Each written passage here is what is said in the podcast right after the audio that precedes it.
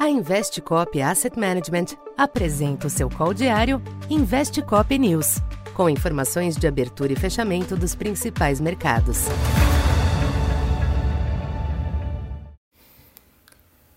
Boa tarde.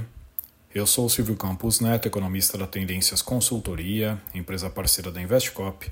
Hoje, dia 28 de dezembro, falando um pouco do comportamento dos mercados nesta quinta-feira. Movimentos limitados continuaram sendo observados nos mercados internacionais nesta quinta, em um contexto de acomodação após o rally registrado nas últimas semanas.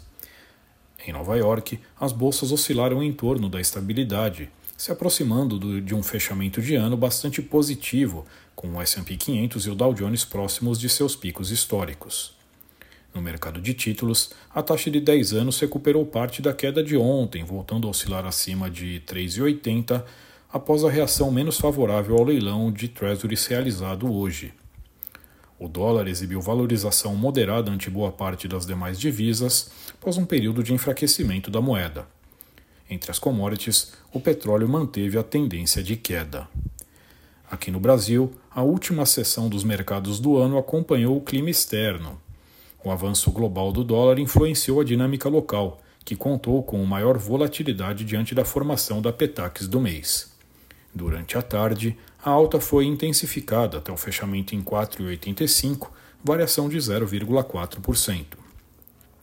Na curva de juros, os DIs receberam o suporte da reação dos yields externos e principalmente do IPCA 15 acima do esperado, indicador que reforçou a abordagem cautelosa do Banco Central na redução dos juros.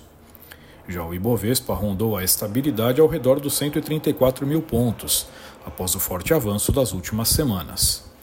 Os anúncios do Ministério da Fazenda sobre medidas visando recompor receitas fizeram pouco preço. Agora, os mercados locais retomam suas atividades apenas na próxima terça-feira, eventualmente devendo ajustes aos movimentos externos de amanhã, que não devem ser relevantes.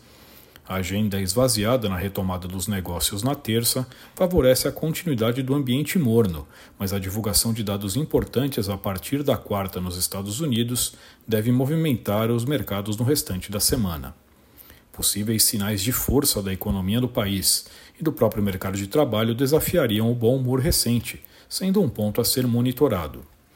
Aqui no Brasil, a tendência é de acompanhamento do panorama global, mas digerindo melhor os dados de hoje da inflação, que esfriam em parte o otimismo com uma redução mais agressiva dos juros. Então por hoje é isso. Muito obrigado e um ótimo ano novo a todos. Essa foi mais uma edição Investe Cop News.